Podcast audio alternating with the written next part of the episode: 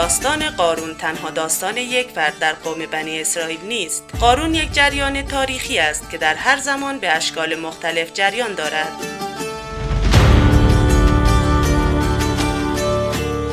قارون نماد انسانی است که در ابتدا از صالحین بوده و بر اثر قفلت در گرداب نابودی سقوط می کند. سلام به همراهان کانال پیامبران و پادشاهان. داستان عبرت آموز گنج قارون را براتون آماده کردیم. لطفا تا انتهای این داستان با من همراه باشید.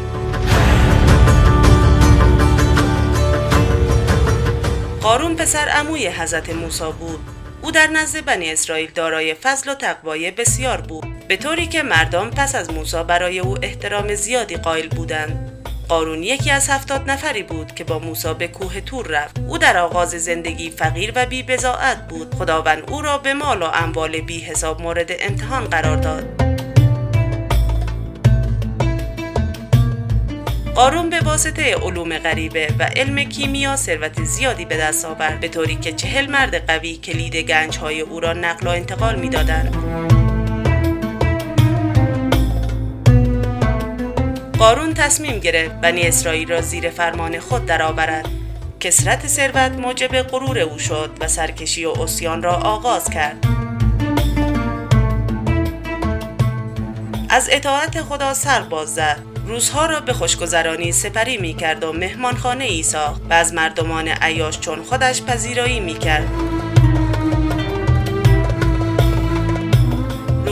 شنبه که به طور عمومی تعطیل بود زین طلا بر روی اسب میگذاشت و لباسهای فاخر ارغوانی میپوشید. همراه با چهار هزار ملازم و هزار کنیز با کبکبه فراوان از میان مردم عبور می‌کرد.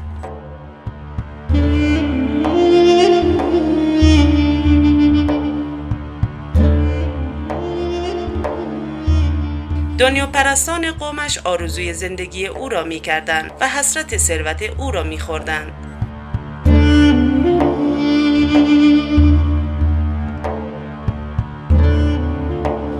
علمای بنی اسرائیل به او می‌گفتند به مال دنیا مغرور مشو و راه حق را از دست مده. ولی این سخنان بر روی وی اثری نداشت.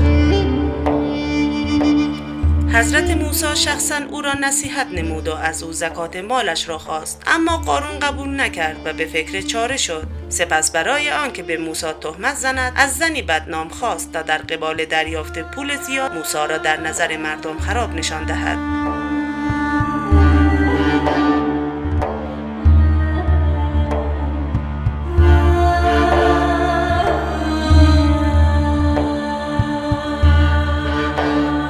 موسی به منبر رفت تا مردم را موعظه کند. در منبر حضرت موسی از قباحت عمل زنا سخن راند و فرمود. هر کسی این عمل ناشایست را مرتکب شود باید سنگباران شود. قارون گفت ای موسی مردم می‌گویند تو با زن بدکاره مرتکب حرام شدی. این قانون باید در مورد خودت نیز اجرا شود. زن خواست اقرار کند ولی زبانش به حق گروید و گفت قارون به من پول داد تا بگویم تو با من زنا کردی. اما من با اینکه بدکار و تبه روزگارم نمی‌توانم چنین دروغی را به پیامبر خدا وصلت دهم و سپس دو کیسه زر را به موسی داد.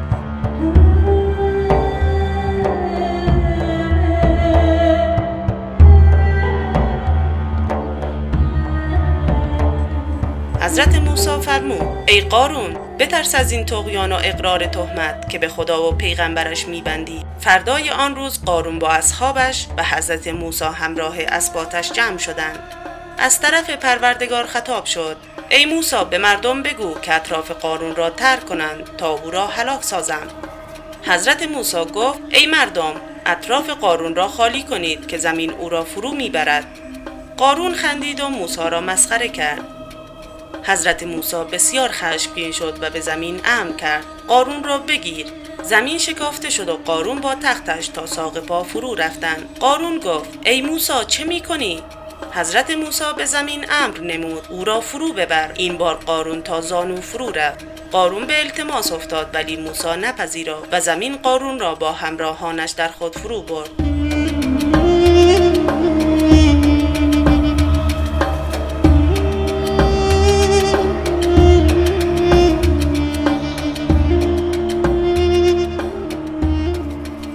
طرف خداوند خطاب شد.